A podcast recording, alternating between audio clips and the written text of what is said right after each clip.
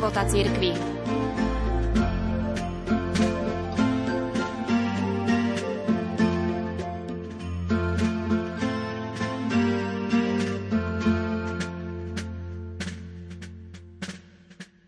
Arcibiskup Hector Aguer, bývalý pastier arcidiecezie La Plata v Argentíne, vymenoval na mystickom Kristovom tele jeho cirkvi 5 rán. Relativizmus, ničenie liturgie, sekularizácia kňazského života, nevyhovujúca formácia v kňazských seminároch, skaza kresťanských rodín a prirodzeného poriadku rodiny a odkresťančovanie spoločnosti. V sekularizovanej kultúre, ktorá odmieta katolícku cirkev, vidí Aguer nebezpečenstvo vychádzajúce hlavne znútra. Prvá rana je najhlbšia, je ňou relativizmus. Je to zlo s historickými koreňmi rozšírené od 20. storočia, ktoré preniklo kultúru, myslenie a postoj množstva ľudí. Relativizmus vnikol do cirkvy a prejavuje sa ako pochybnosti, zanedbávanie toho podstatného a chýbanie náuky viery.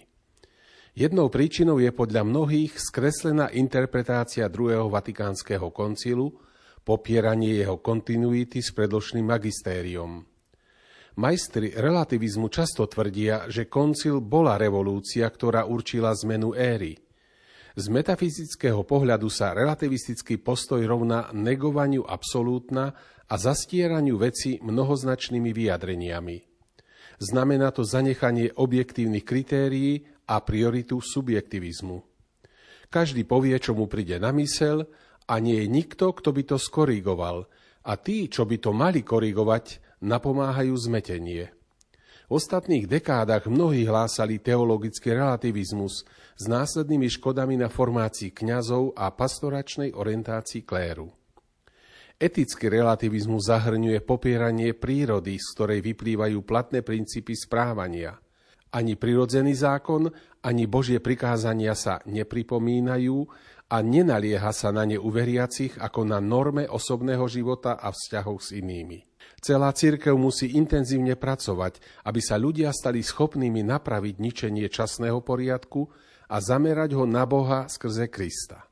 Relativizmus sa živí negovaním hodnôt, aby potvrdzoval svoj zhubný úmysel. Zdroje na prekonanie pokušenia relativizmu sú katechizmus katolíckej cirkvi a magistérium Jána Pavla II. a Benedikta XVI. Druhá rana ničenie liturgie obety svätej Omše.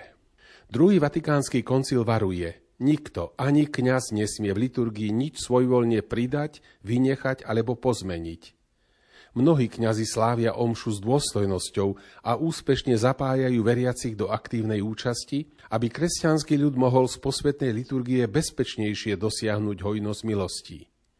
V niektorých cirkevných spoločenstvách ale vznikli improvizácie. Zničila sa krása najmä hudby, prenikli do nej gesta a postoje ako potlesk, tanec, ktoré sú nevhodné pre posvetnú povahu slávenia omše. Jednostranná koncepcia svätej Omše ako bratského stretnutia zatemnila jej povahu obety. Už sa nevidí, že to, čo spája veriacich, je nadprirodzená realita, spoločná účasť viery a lásky na pánovej veľkonočnej obete, ktorá sa stáva sviatostne prítomná v obrade cirkvy. Niekedy sa slávenie omše stáva show alebo malou party pre deti. Uctievanie Boha mizne, hľada sa iba uspokojenie aby sa prítomní v úvodzovkách cítili dobre. S týmto úpadkom sa viera dáva do úvodzoviek a vzťah k Bohu sa nahrádza prioritou človeka. Ďalšou ranou je sekularizácia kňazského života a nevyhovujúca formácia v seminároch. Táto je jedna z najmarkantnejších kapitol krízy po druhom vatikánskom koncile. Nie je možné poprieť to, čo s ľútosťou vyjadril Pavol VI. Očakávali sme kvitnúcu jar a na miesto nej prišla drsná zima. Zasiahnutý bol zvlášť klérus. Tisíce kňazov opustili službu, istá forma oslobodenia viedla mnohých k zanedbávaniu duchovného. Bolo veľa takých, ktorí sa venovali sociálnej a politickej aktivite. Kňazský celibát, nesúhlas, ktorý pozorujeme v každej epoche, sa principiálne kritizoval. Dnes táto kampaň na dosiahnutie jeho zrušenia stále viac rastie. Žiarivé magistérium Pavla VI, Jána Pavla II. a Benedikta XVI, ktoré spôsobili isté zotavenie, sa už veľmi necení, a to nie len vzhľadom na celibát. Na korektnosť doktrinálnej, duchovnej a kultúrnej formácie sa nedohliadá. Mladí nie sú pripravení na pastoráciu a nemajú hodnotné vzdelanie. Ako môže církev prekvítať, keď sa zanedbáva filozofická, teologická aj duchovná príprava? Sekularizácia a svetsko seminaristov je otvorenou ranou v srdci cirkvi. Ďalšou ranou je skaza kresťanskej rodiny a jej prirodzeného poriadku. Nikdy predtým nemala cirkev takú bohatú náuku o manželskej láske, manželstve a rodine ako dnes. No súčasná kultúra sa presadzuje obrovskou silou. Rozvody podporované zákonom viedli mnohých k životu bez sobáša a už sa nad tým ľudia ani nepohoršujú. Už nehovoríme o manželovi a manželke, ale o partnerovi. Treba s polutovaním konštatovať, že manželstva, ak existujú, netrvajú dlho. Sú tu hrozné príklady ľudí v showbiznise, športovcov a politikov. Média vedú ľudí k znehodnoteniu manželskej lásky a stability rodiny. Mnohé deti sú sirotami žijúcich rodičov alebo sú deťmi jedného rodiča. Sexuálne zneužívanie sa vyskytuje v 80% v rodinách. Sviatosť manželstva sa nedocenuje a milosť, ktorá z nej plinie, je neznáma. Antikoncepcia sa stala bežnou praxou. Pastieri cirkvi náležite neučia náuku, ktorá je cenná pre kresťanský život, ale má aj kultúrny, spoločenský a politický rozmer. Zákonne schválené manželstvo rovnakých pohlaví a iné zločinné zákony inšpirované ideológiou gender menia konštitúciu poriadku rodiny šíri sa aj legalizácia potratov. Na veriacich sa vyvíja bezprecedentný tlak.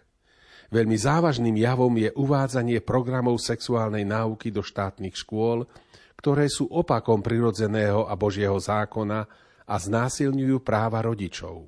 Mladí ľudia musia byť sprevádzaní, aby dokázali rozoznať hodnotu, krásu a úžitok cnosti čistoty, osobnú aj spoločenskú.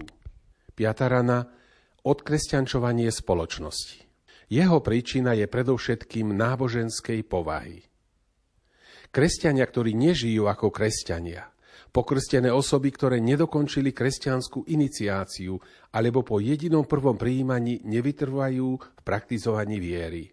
Neprijali formáciu o pravdách viery a pohltila ich pohanská kultúra. Svetý Pavol si všimol tento problém už v Korinte. Povedal, že dokonca ani medzi pohanmi neboli také závažné neresti. Odkresťančovanie sa neidentifikuje s menou foriem politickej organizácie. Lev XIII povedal, že bola doba, keď štátom vládla filozofia Evanielia a energia kresťanskej múdrosti prenikala zákony, inštitúcie a zvyklosti ľudí, prenikala všetky triedy a vzťahy spoločnosti. Sekularizmus je v demokratických spoločnostiach nepriateľský voči poskytnutiu akéhokoľvek druhu politického či kultúrneho významu náboženstvu. Usiluje sa vylúčiť aktivitu kresťanov zo spoločenskej a politickej oblasti, lebo kresťania sa usilujú držať pravdy, ktorú učí církev a sú poslušní morálnej povinnosti konať v súlade s ich svedomím. Cirkev sa musí uzdraviť z vnútornej krízy, ktorá ju postihuje, aby mohla mať väčší význam pre kultúrny a spoločenský poriadok, aby mohla pomáhať človeku orientovať sa smerom k jeho pravému určeniu. Chýbanie katolíckej cirkvi v spomínaných oblastiach, kde sa objavuje nová kultúrna sila, ponecháva svet v rukách otca lži.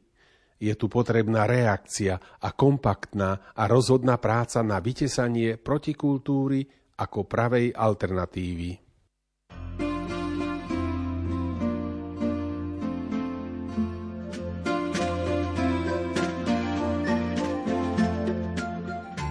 Sonda do života cirkvi.